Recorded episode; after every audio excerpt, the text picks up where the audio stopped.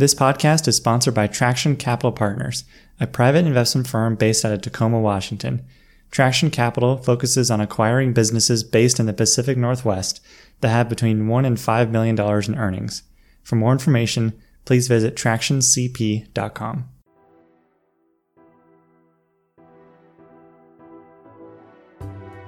Hello and welcome, everyone. I'm Alex Bridgman, and this is Think Like an Owner. This show seeks out conversations with business owners and investors to learn how to acquire and run companies. For more information, visit alex bridgman dot com. This is my second episode hearing from investors on how they are adapting their companies, this time with Justin Turner from Traction Capital Partners. For more background on Justin and Traction, I recommend listening to our earlier episode, episode four, with Justin and their associate Peter Bell. In this episode, Justin talks about how their two portfolio companies have performed and what he's thinking about next. I hope you enjoyed the episode. So do you have just the two portfolio companies now, or is there a third one too? We have two right now. So we've got Sea Western, which is the one that's focused on providing equipment to the fire departments. And then we've got the business down in Bend, which designs and sells tools for the metal fabrication industry. And then uh, we were just talking before we started recording, but we were supposed to close on our third one this month, but we've pushed that back a little bit, just given everything that's happening. Are you still able to get a hold of accountants, lawyers, and all those different groups? Yeah, absolutely. I would say our, our lenders have been super proactive. We've been on the phone with them a bunch, not because there's any issues right now, but just wanted to understand kind of how the banks are thinking about things, what, you know, what plans they're putting in place. Our attorneys, for the most part, are working from home, but they've still been available. And again, we had a deal we were trying to close this month, so there's been documents flying back and forth this week with everybody working from home. So still been able to get a hold of folks. It's just weird. It's it's just an uneasy, like there's so much uncertainty, and it's kind of just day by day trying to figure out the things you got to do that day to keep everything going. So how are each of your portfolio companies handling it? They've both been handling it well. So at the at the, the business that sells equipment to fire departments, we work Washington, Oregon, Idaho, Montana, Wyoming, Colorado. Montana, Wyoming, Colorado is kind of newer territories for us, but we provide P P E gear, which you've probably heard a lot of in the news lately, but a lot of the protective gear that the firemen wear. So it's it's stuff that's in high demand for sure. What's changing a little bit is how we kind of interact with the department. So we've got reps that are out in all those geographies that are typically on site with departments every day, doing sizings, talking about needs, dropping off orders. What's changed over the last week or so is most departments are saying, hey, don't don't come in unless you've got an appointment. And even then, some in-person appointments are just getting pushed to phone calls or emails. Haven't seen a slowdown in orders. I mean, it's there's you know, we've been quoting more stuff than usual, but at some point we think it'll probably slow down a little bit just because we don't have the reps in the departments every day, but we're thinking that's probably thirty, sixty days from now, but we're not anticipating a huge drop just given the nature of the equipment that we sell. And kind of moving a step beyond that, we're a distributor for that business. So we don't manufacture any of our own products. We're buying stuff from vendors that we have exclusive, non-exclusive arrangements with. So we've been in contact with them saying, okay, what is, what are the impacts of this whole pandemic on you guys and your ability to manufacture inventory and keep your plants open and yada, yada, yada. So, so far, no interruptions. You know, we got an email from one of our big vendors today outlining kind of what their plan is in response to this, what they've already done, what they're doing going forwards, what they're estimating is going to be some of the issues, um, and how that affects their ability to fulfill orders. But I think that unless there's some sort of net, well, and even though they would be deemed an essential business, so there's probably not a likelihood that they get shut down. But so far, that one's doing okay. Business down in Bend, we closed on that end of October last year. We design on the front end, we design products and tools for the metal fabrication market. We outsource all the production of the tools. The tools get then shipped to our warehouse in Bend where we do kind of logistics, shipping, sales and marketing, customer service. So while we sell a physical good, we're not doing any manufacturing there, which I think is helpful. So we've got a smaller team that's down essentially in a warehouse with some office space. So far, that business is, you know, if we look kind of beginning of March up through, say, March tenth, eleventh, twelfth, compared to, as far as from a revenue standpoint, as far as where revenue is now from tenth, eleventh, twelfth to today, you know, we're talking about maybe two ten-day windows. sales have probably dropped off about twenty-five percent, but are, I would say, are in line with kind of where we were last year with that business. So March first through March tenth, we're, you know, running thirty percent ahead of last year. We've dropped twenty percent down from that. So we're still doing okay. But again, we're one week into the craziness. So, you know, who knows even what Monday looks like for that. But we feel pretty good about it. The nice thing is smaller business, really low overhead, high margin. So we're not having to do a ton of sales to hit the numbers that we're hoping for. And that business is primarily sales through our website and sales through our Amazon store. So far, Amazon has not dropped off much. Web sales have dropped off a little bit. So we'll see. We're hoping that if people are, you know, stuck quarantined at home for that business, that they're at least buying tools that they can go play with out in their garage. How are you beginning to prepare each company for continued revenue disruption? Yeah. So at the business down in Oregon, you know, first rounds of conversations were really beginning of last week. So, so call it Monday, Tuesday of last week. And initial conversations were, you know, what things do we need to be thinking about and doing to make sure that the employees are okay, are okay. One, from a making sure that they're healthy and not affected, but also if there is a scenario where they're not able to come into work, we're, we don't want to just lay them off. We don't want them to go on unemployment. So, you know, what are we committing to them to be able to continue to, you know, pay them the wages that they would have earned if they were working? So uh, with that business, we've committed to that. Um, again, it's a smaller team, so it's not – I mean, obviously, if your revenue goes to zero, there's only so long you can survive. But with that one, you know, we're committed to continuing to pay wages if there's not – if they're not able to come into work. Moving from initial, hey, how does this affect employees? It's been, okay, like, let's really look at where our current inventory levels are, what things we have on back order with suppliers, and then where do we make, need to make adjustments so that we're not spending a bunch of the cash that we have on inventory that if there's a slowdown will just essentially be boxes of cash sitting on the shelves in the warehouse. So really just trying to be proactive on the cash management side of things. It's pretty lean already, so there's not a lot of spots where we're looking to cut costs. And then the other aspect of that business is, okay, you know, one, it's small. Two, it's primarily online. Three, everything we're seeing so far is that e-commerce businesses are doing okay. So we've kind of put it on ourselves. What things do we need to do to increase our online marketing? Maybe not our online spend, but our online marketing to stay flat or maybe even grow as there's a lot of people sitting at home on their couch scrolling through Amazon or scrolling through their Instagram. So we'll see. I mean, all of that changes if Oregon says, hey, only essential businesses can go to work. And then at that point, it's okay, how long do we think that's going to last? But we feel like we're fairly well positioned with that one, but just trying to be really smart with cash. You know, historically, I would say we've paid bills early. I would say now we're paying bills when they're due or maybe pushing it a little bit just to try and manage cash flow and working capital as best we can. I have been traveling down there a lot up until a week ago. Um, so most of that is on hold, but overall it's, it's doing okay. But again, with, you know, there's so much uncertainty. It's, I mean, who knows what the next thirty, sixty, ninety days will look like, but trying to be smart with cash, trying to make sure employees are okay. Um, and then, you know, continue to provide good service to the customers on that one. The business up in Kirkland, again, focused on the fire department. So it's been deemed an essential business given that we're a distributor of P P E gear.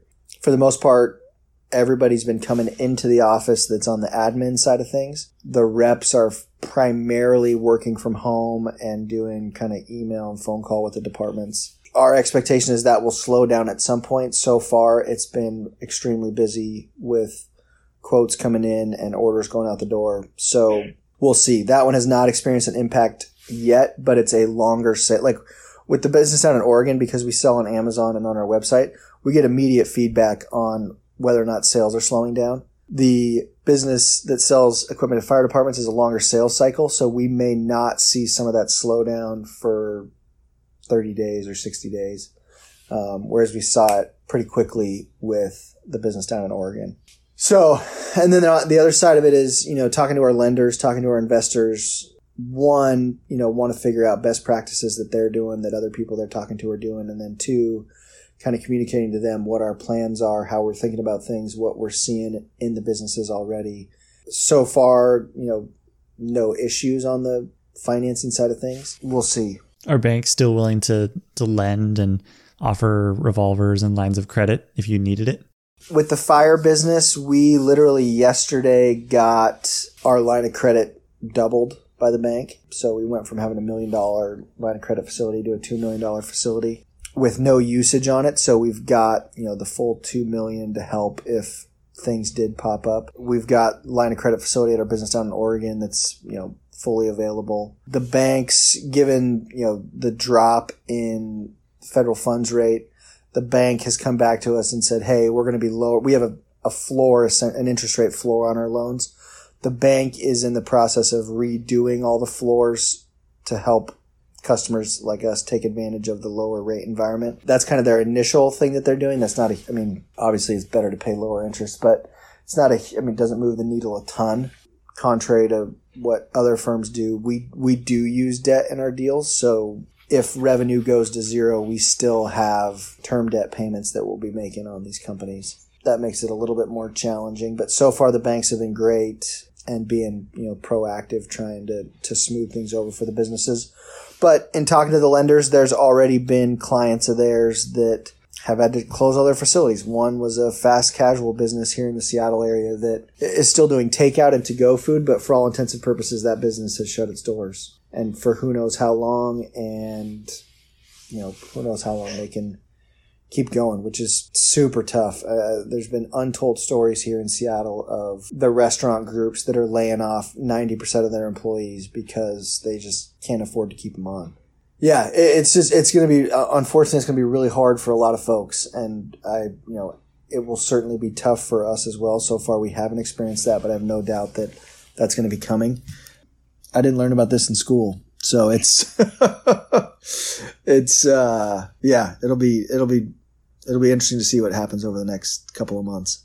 So how about on the the deal side? Is that process kind of slowed to a halt? In that sense, the, the deal you wanted to close today, obviously that's not happening. Is the rest of the process kind of getting slowed down as well? No, we'll still look at stuff that comes across the desk. We are, again, we're, we we raise all of our financing, both debt and equity, deal by deal. So we don't have a fund that we're trying to figure out how to deploy, which is good and bad. We are not out beating the street looking for new deals right now. The one that we just pushed off, we we still really like the business. We still want to get the deal done. Our communication to them was, hey, probably thirty to sixty days at least, just to try and figure out. Again, there's just so much uncertainty, and I feel like I keep saying that word, but we want to give things just a little bit of time to, to kind of smooth out and see what the new normal actually looks like. Try and get a gauge for what the impact is on the revenue side of the business. That business remanufactures transmissions. We communicated this two days ago. We had a call with them today talking through everything, and today's call was really about, hey, how are the employees of the business doing? They were asking about our other employees. They totally understood, you know, why we were pressing pause for a little bit.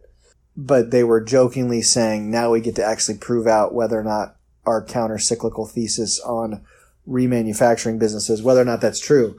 Um, and they, you know, we talked about it somewhat jokingly on the call, but that was one of the things that we really liked about the business is we felt like it would do, str- do continue to do well in a recessionary environment. And we're going to get to test that out here for the next couple of months to see if that's actually true.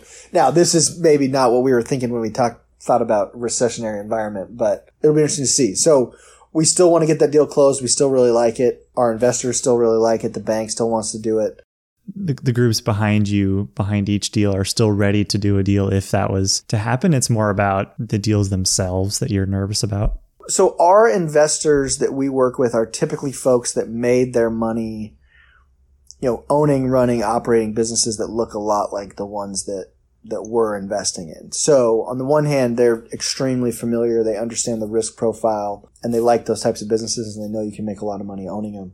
On the flip side, they made their money doing that and now their money is in a lot of things, some of which is in the public market, which has had a challenging couple of weeks. And there's some of them that are still running other businesses. And so their communications have been to us, hey, we still like the deals you guys are looking at. we still want to do the deals, but we think it's good that you guys are saying, hey, let's hold off for thirty, sixty days. So they still like the deals. I think it's more, again, I keep going back to uncertainty, but just this is such a crazy scenario for everybody.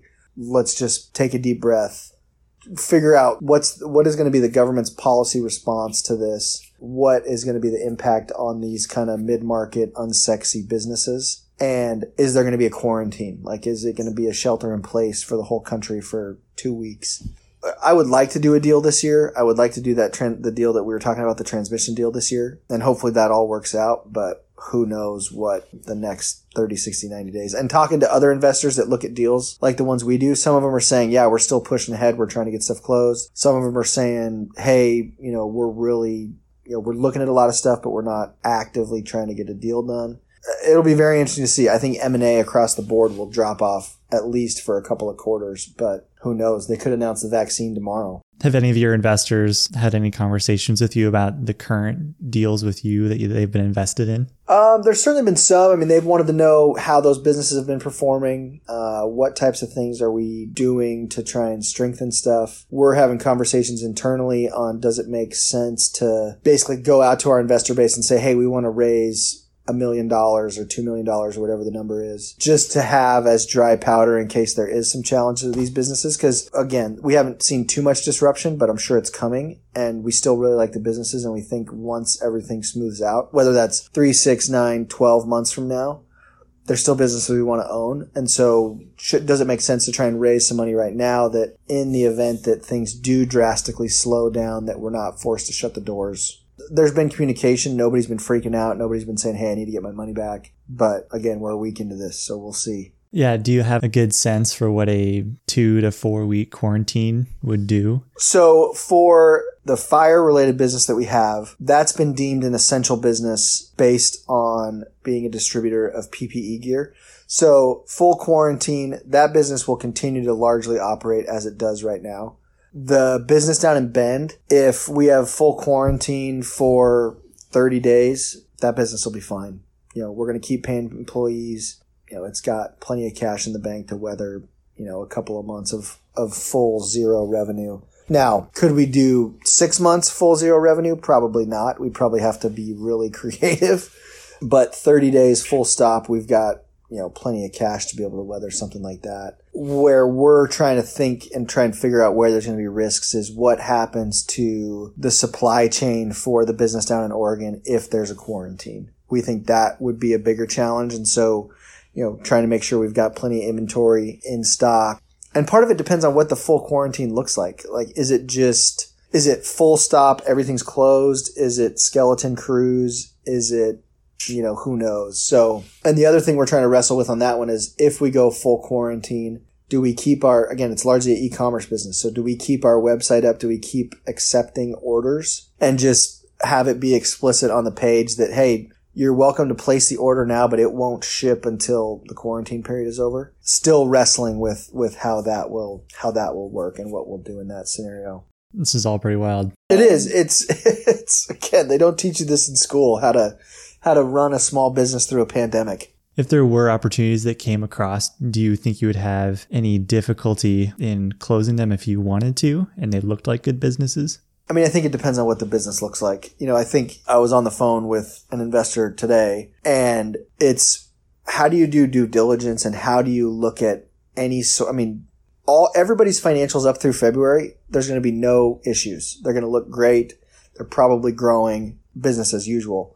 If we're talking about buying a business six months from now, how do you think about the March tenth through October financial statement? Like, there was people on Twitter talking about COVID adjusted EBITDA, but it's, it's the reality. It's how do you, I would love to see a business that just, there was no, like literally just financials were flat through March, April, May, June, but that's not going to be the reality. You know, there certainly is some folks that we know that have said, hey, we are still very interested in doing you guys' types of deals if you see stuff that's interesting. So I think if it was the right deal for a strong business or a business that we really wanted to own once things do go back to normal, I think we could get the financing in place, but it's not going to be I'm not going to say it was easy before, but it's certainly going to be more challenging than it was before. If earnings dropped in a company by, say, half during the coronavirus time, how would you value that company? Would you value it off of a normalized number or some average? What do you think you would do? I think in scenarios like that, you're going to have a lot more what we would call structuring, quote unquote, in the deal, where you're trying to come up with a solution that says, okay, we think your business in normal times is going to be X, call it two million dollars. But if it's dropped to a, you know, a million dollar run rate over the last six months, you probably will have some sort of either performance bonus or earnout or contingent seller note as part of it to try and get them that full value of what they would have done if the business was still performing, in the hopes that when it does come back, you know, they're able to get fully compensated for that. But it'll be a challenge. Uh, it'll it'll definitely be a challenge. I'm I mean, I'm always going back to, okay, what is your T T M EBITDA, and then you kind of roll forward. And with with kind of March tenth being that changeover day, for lack of a better you know term, it's going to be really challenging, especially for businesses that have had a disruption. If their businesses dropped quite a bit, it's going to be really challenging trying to come up with a valuation that makes sense for us as a new owner, but also is a number that gets the existing owner interested in actually selling. It'll be very interesting. I think there'll be deals that get done, but it's going to be it's going to be a lot more challenging. I would imagine there'll be a lot of sellers that maybe were in the early stages of taking their business out to the market for sale that are just going to say, hey, I'll keep it for the next three, six, nine, twelve, eighteen months and try and let the economy get back to a sense of normalcy and then sell it. So I think there'll be a lot of folks that just say, hey, I'm just going to wait. In scenarios where somebody has to sell, whatever the reason may be, that's where it's going to be a lot stickier as far as coming up with a number that everybody is excited about and on board for. Are there any other things that you're thinking about within either your businesses or you've seen other investors do that are trying to prepare their businesses the best they can? You got to communicate with everybody. I mean, we're we're chatting every day with the leaders in our businesses, both about what they're seeing, but also running through potential scenarios. So you've got to communicate. You've got to identify. And if there's if there's costs you can start cutting right now, you probably need to start cutting them right now, just to be smart. And you know, if you've already got a really lean business, then you have then you've got harder, you know, harder decisions to make if it's now starting talking about your only costs you can cut are employees. Because for us, we're trying to keep everybody on. We're trying to keep wages the same. We're not doing anything drastic like that. Communication, having a plan. And then, you know, on the sales and marketing side, okay, we get that it's going to be hard, but what creative things can we be doing to try and offset some of the slowdown that's that's going to happen? And then outside of that, it's are like what are the K P Is in your business? And you have to be watching the the the most leading indicators that you can. Whatever that is for your business, you have to be looking as far out in the future as you can, trying to make decisions based on what you're seeing. So like with our fire business, our K P Is of meeting with customers, our in-person visits are going to drop off quite a bit. So while we'll still be making sales because we'll still have phone, email, all of that, we know that because we're not in the departments every day, there's going to be a slowdown at some point. And that's probably going to be, you know, starting to see it in the sales numbers maybe sixty days from now. But we know that that's going to be a reality coming down the pipe. With our e-commerce business, it's more real time because you can see, what does your traffic look like? What does your traffic look like compared to historical periods? What does your conversion rate look like? What does your conversion rate look like to historical periods? And then to balance all that out, it's okay, what do we got to do to drive more people to the website, even with the lower conversion rate, to try and get close to the same number of sales? That's where the trying to be creative on the sales and marketing side for that business really comes into play. Yeah, I think I saw on Twitter there was a, a liquor store that was offering like booze bonds or something like that, where if you paid seventy-five bucks, you know, now it will be a hundred dollars credit at the end of, you know, this period of closure where you, you can now buy a hundred dollars worth of liquor, which is a pretty creative idea. I've got a membership at just like a co-working space in Seattle. Obviously, you know, given the, the, the shutdown in Seattle on pretty much everything, you know, you can't go in there and work. You can't go to the restaurant that's in there. And so all of the monthly dues that you're paying right now are going towards basically food credits, essentially, once things get back to normal. I would say on like a personal level, like I, I live in Seattle. Um, I live in a fairly walkable community where there's lots of little restaurants. So I've been trying to just order takeout from those folks that can't do their normal operations. But I think a lot of the community here in the little neighborhood that I'm in is obviously being smart, cleaning the dishes, all that, but trying to go out and support the local businesses that are around here. There's a little pizza shop that's just two blocks from where I live. Walked down there at like seven thirty or eight a couple of nights ago just to get a pizza to go. And they're like, we sold out of everything. And I love that. I love that like the community is coming around and saying, yeah, we're we're going to continue to order from these restaurants we like, even if it's not the same dine-in experience that we maybe would have preferred. So it'll be, it'll be, it'll be cool to hear some of the stories like that of, of the restaurants that did do creative stuff to actually make it work. And like your story of the, the, the bar that's doing the liquor bombs, like that's great. I love that. Thanks, Justin, for your time. Really appreciate hearing about what you're seeing and what you're talking about and thinking about. Uh, really like hearing your feedback. Yeah, no, appreciate having me on. Hopefully it at some level was coherent. It's, it's been just a crazy, you know, couple of days trying to think through and work through and talk to a lot of people that are way smarter than us about this stuff. So appreciate having me on. Thanks for listening. I hope you enjoyed the episode. For more information, including show notes, transcripts, and other links, please visit alex bridgman dot com.